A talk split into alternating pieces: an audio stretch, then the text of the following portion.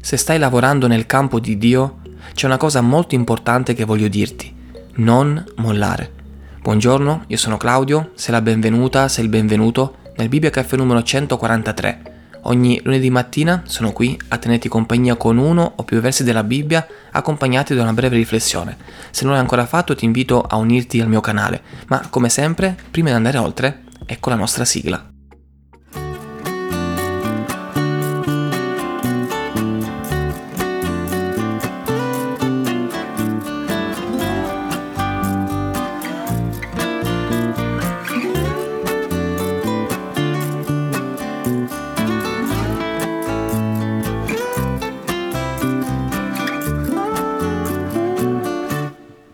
Perciò, fratelli miei carissimi, state saldi, incrollabili, sempre abbondanti nell'opera del Signore, sapendo che la vostra fatica non è vana nel Signore.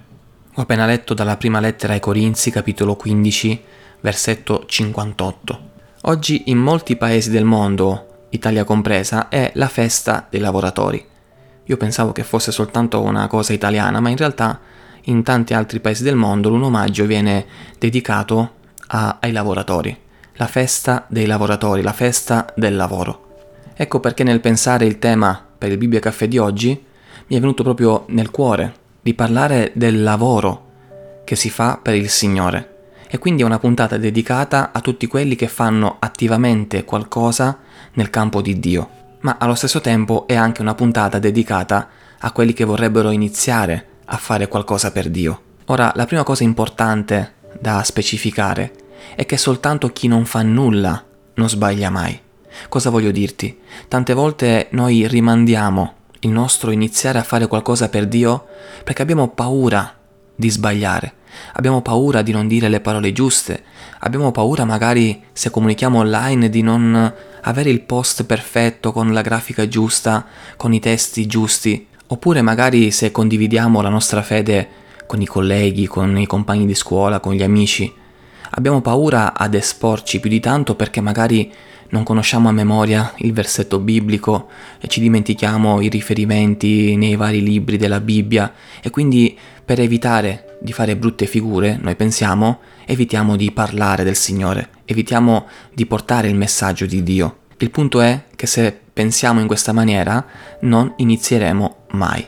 Quindi ti voglio incoraggiare se hai un progetto per Dio, se senti nel cuore di fare qualcosa per Lui, non aspettare di sentirti alla perfezione, non aspettarti di sentirti super capace di fare qualcosa, ma intanto inizia, a piccoli passi, ma inizia a lavorare nel campo di Dio.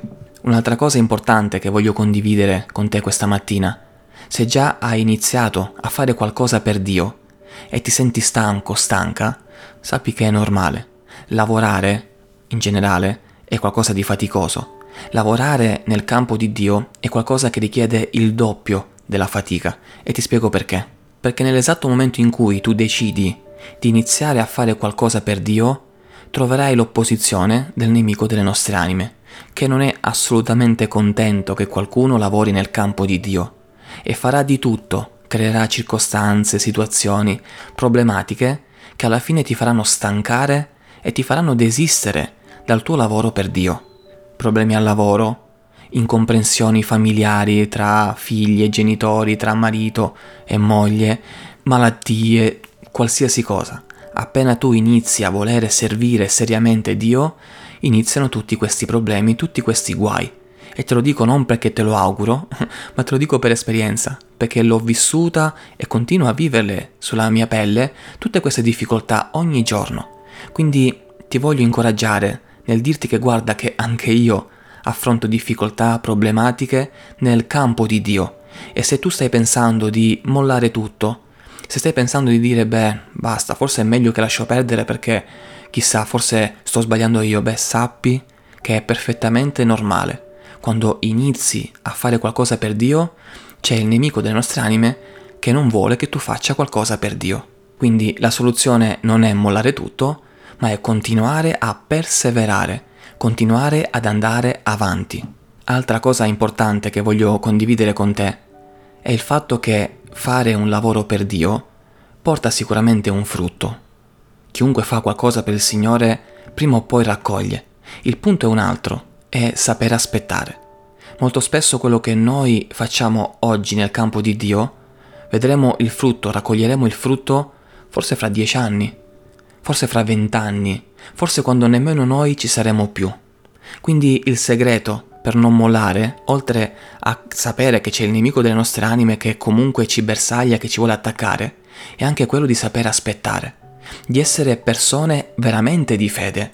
La fede non cammina se vede oggi il risultato, la fede cammina anche se non vede il risultato perché sa che comunque questo risultato arriverà, prima o poi, ma poco importa. Per i lavoratori nel campo di Dio non importa raccogliere oggi, l'importante è raccogliere per il regno di Dio. Ecco perché la mia speranza è che davvero le parole che ho letto all'inizio ti possano incoraggiare ad andare avanti, a non mollare mai. E voglio ripeterle.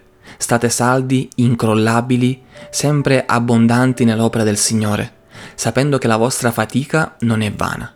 Bene, sappi che tutto quello che tu stai facendo per Dio non è inutile.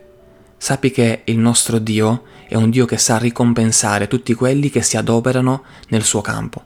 Ti chiede soltanto di fare una cosa, non mollare, vai avanti. Bene, io ho concluso, ti ringrazio per aver ascoltato fino a qui. Se quello che hai sentito ti è stato utile, eh, ti invito a seguirmi. Se sei su YouTube, iscriviti al mio canale e attiva la campanella delle notifiche. Se stai ascoltando invece su Spotify o Apple Podcast, ti invito a seguirmi e a lasciare una recensione da 1 a 5 per valutare così il mio podcast. Seguimi anche su Instagram, fratello, trattino basso, Claudio, oppure unisciti al mio canale Telegram, fratello Claudio. Trovi tutti i link nella descrizione di questo contenuto. Che Dio ti benedica e alla prossima puntata.